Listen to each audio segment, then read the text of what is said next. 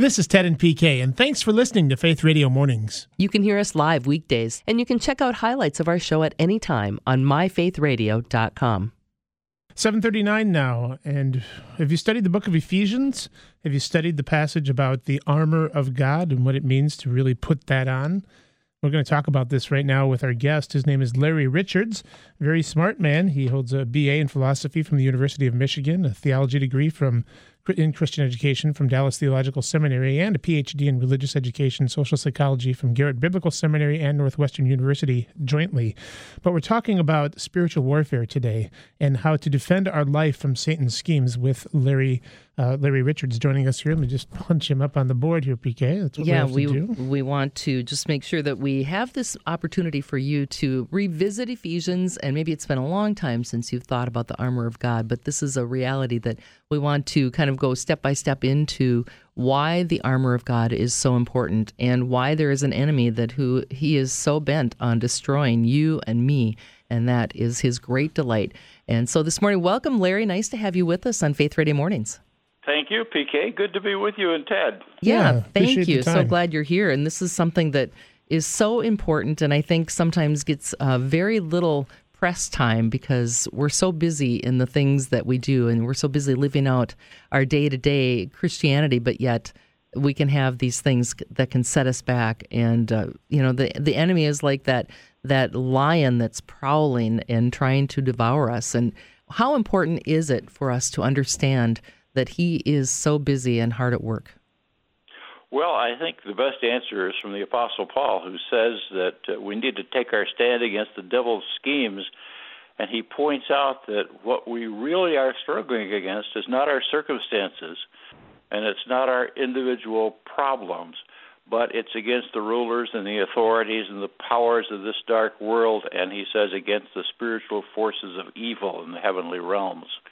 So the spiritual warfare thing is is really very serious and very very much a topic in Scripture. And Larry, I think a lot of people start out their day and get into the Word of God. Maybe have a set uh, time set aside to dig in and have a devotional. Uh, that might not be enough, though. And you're talking about the armor of God. How does that look differently from just a regular devotional time, putting on the armor of God? Well, actually, what Paul is doing in the book of Ephesians is he's he's writing to a people who were very much engaged in spiritual warfare and who knew it. And he is telling them how to defend themselves against Satan's schemes. And throughout it, he's telling them to put the armor on. In other words, this isn't something you just know, it isn't just a doctrine that you believe. This is something that you practice. This is something a scriptural principle that you put into practice in your daily life. And that's what's so neat about the book of Ephesians and so neat about the armor of God. It's uh, extremely practical and it alerts us to what the devil is trying to do in our lives and to how to defend ourselves against it. We're talking with Larry Richards, author of The Full Armor of God Defending Your Life from Satan's Schemes. And Larry, I was just reading uh, something the other day that it said 25% of evangelicals hold pagan beliefs like reincarnation and some other thing, you know, other things like that. What other things have you come across that are just pretty accepted uh, trains of thought that really come from pagan roots? Well, one of the things is uh, the magical ideas uh, about curses, for example. Um, a lot of people really feel that they're in danger from Satan because, or from demons, because they can curse them, they can keep them from uh, becoming successful in life, they can ruin their relationships. So there's a lot of superstition that sort of goes along with paganism that has infiltrated itself not only into our society but also into even the Christians churches and uh, both belief systems. Mm-hmm. Yeah. Uh, well, so let's let's dig into the armor. Tell us yeah. about uh, uh, you know we've talked a little bit about why we need it, and let's talk about how to just begin to put on those pieces of armor. Let's hit some of those step by step processes. Sure. Well, the first thing you want to realize is that in listing the armor, Paul is going and talking about some very familiar pieces of of uh, defensive uh, protection that the people in the first century were well aware of. Uh, Roman soldiers were a, a common part of life throughout the empire. He's also using the armor as a device to help people in Ephesus remember what he's written. So while each put a piece of armor is put on in Ephesians 6 in the order in which a Roman soldier would put it on, it's in reverse order as the book is developed. So, for example, the helmet of salvation is really Paul's reminder of what he was teaching in Ephesians chapter 1. And what he's teaching there is very important. He's saying, put on the helmet of God. Um, and uh, what he's really looking at is protection, which is salvation, which is protection against lies that Satan tells us about ourselves. You see, Satan wants us to feel totally inadequate, to feel that we have nothing to contribute to anything, to every time we come up to a challenge, to feel that we are, are so useless that we don't even try. And Paul in Ephesians chapter 1 is telling us who we are with this helmet of salvation. And who we are is, first of all, we're a people who were chosen by God the Father before the creation of the world. And we were redeemed by Christ who died for us. And the Holy Spirit has come into our lives to give us power and enablement. And the fascinating thing is that every person of the Godhead is totally invested in bringing us salvation. Now, that doesn't sound like an inadequate, unimportant individual. That sounds like someone who is truly significant to God.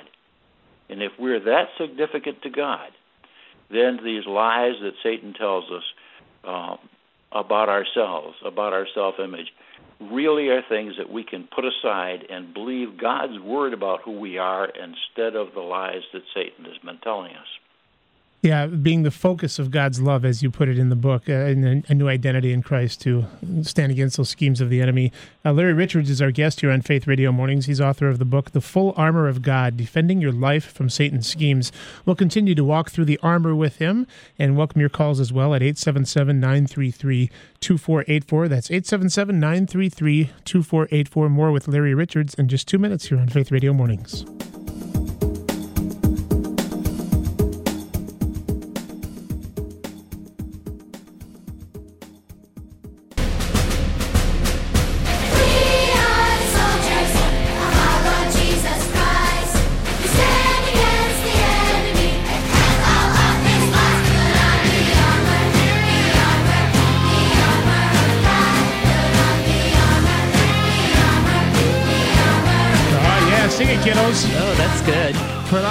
Of God. What a fun song that is. And what's important is they're memorizing scripture here too as they get further into the song uh-huh. too. What a great way to just build all of that into our kids and into our own hearts. We're talking this morning with Larry Richards, and he has a book called The Full Armor of God Defending Your Life from Satan's Schemes. And we're just starting to put on our armor, and we've just covered the helmet of salvation. And we want to move forward now into the shield of faith. Larry, help us to understand the shield of faith and why that's important. Well, that's a that's a really important one, all right. Uh, particularly when you understand what the shield of faith is, as uh, as Paul's looking back at the Roman army. You see, when the Roman army attacked, they attacked in a very tight formation, and one of the weapons that was used against them was something called a plumbata. It's translated flaming arrow here, and it's sort of a metal dart or arrow that was thrown from a distance. And the idea was to incapacitate the legionnaires as they advanced. And the defense against that was to take the shields as the army advanced and to raise those shields over their head, forming a formation which was literally called a turtle. And when those flaming arrows came down after being thrown, they bounced off the shields, and uh, the arm and the soldiers were safe. So Paul's using that as an analogy, and uh, the fascinating thing then is what can we come up with as the flaming arrows that Satan throws? They're a distance weapon. They're not close quarters weapons. And what we have here is the circumstances that Satan is constantly throwing in our ways that sort of makes us hesitate, makes us fearful, makes us unwilling to keep on advancing together. Uh, an illustration of a friend of mine was uh, invited to move to uh, the Midwest after living in California in the dead of winter to take a new job, but he had no clothing for his kids. And so uh, he was really hesitant. Is this God's will? Did God really want him to come to this cold area and bring his children? But after prayer, he and his wife decided God was leading. They went there. The first Sunday they got there, they went into a little church and when the church found out the kids lacked clothes, they were given so many winter clothes that they just had more than they needed. Now, what was happening here was that Satan had thrown a roadblock, but that they had walked through it in faith with the shield of faith raised, and God had proven faithful. He had provided what they needed. They hadn't let circumstances deter them from doing God's will. That's really what the shield of faith is about. And the fascinating thing is this word faith is the same word that's translated faithfulness. And what Paul is talking about here is it's not that our faith is what overcomes the enemy. It's the fact that God is a faithful person and we can trust him in any situation to be faithful and to take us safely through. Mm. So that's something that we really need to put on all the time. We just need to remember how faithful God is. And when circumstances seem to go against us or we face difficulties, uh, we're worrying about a loss of a job, we're, we're just worrying about this or that, we just keep God's faithfulness in focus. And Larry, what's a good way to do that? Because I see this in my own life. I see this uh, with friends too that you know have been Christians for years, and yet something will come along and it'll just bowl them over. And yet yeah. we we know that we can walk by faith. Is it just by turning to god's word and just you know uh, reminding ourselves again that he is faithful? Actually i think there's two or three things. One of them is to look back in your own life you can find other times when the circumstances looked really terrible. Uh, when I graduated from seminary, I had to move out of my seminary apartment in two weeks, and here my family was, and we had no place to go and nothing, nothing as a prospect. And suddenly, unexpectedly, I got a call to go visit a publisher in Wheaton, Illinois, and uh, went there. And the amazing thing was that God just simply provided. Now, all of us can look back in our lives and see how God has been faithful to us. That's one of the wonderful things that we have to hold on to, our memory of the faithfulness of God. But we can see it in Scripture too. I mean, we can see David running from his son Absalom and uh, reminding himself, "But "You are a shield around me. Uh, mm-hmm. you are the lifter up of my head. You are my glory." So in Scripture, we can see this principle operating again and again in the lives of Bible characters. But more importantly, we see it in our own life, and that's a wonderful thing. Larry Richards, our guest here on Faith Radio Mornings. His book is The Full Armor of God Defending Your Life from Satan's Schemes. Larry, when we talk about the armor of God, images of battle obviously come to mind, uh, like you're talking about and explaining to us here. One piece of the armor I think that we don't think about as much, perhaps, is the sandals of peace. Talk about the sandals of peace. Yeah, uh, and that's a very uh, that's a very difficult analogy at first, but as you as we realize what those sandals were, it becomes clearer. Um, I remember when I first went out for football as a kid, uh, freshman in high school, I had no football shoes. Football shoes have cleats, and those cleats enable you to uh, dig in and when you're playing football to to just uh, hold your ground. Now, the Roman army's sandals were very special, and they had metal cleats, just like football shoes do and they were strapped tightly around the ankles and the calves of the Roman soldiers. And they were very important because it was the principle in Roman army battle formation that you had to stay tight up against the person beside you. And if you slipped, if you lost your ground, if you broke formation, then the enemy had a chance to attack you. So here's the principle of um, keeping close together with others in that struggle with you and not losing your footing. Now, the fascinating thing about this is Paul gives us an analogy, and his picture is here are the Greeks and the Jews who, for years, had hated each other. The Romans had oppressed the Jews, and the Jews had looked with contempt on the Romans. And suddenly, here comes Christ and his cross, and God is making out of these two antagonistic peoples one new man. And the Bible says that he made peace between them with his cross. Mm. And that's one of the things that's so important.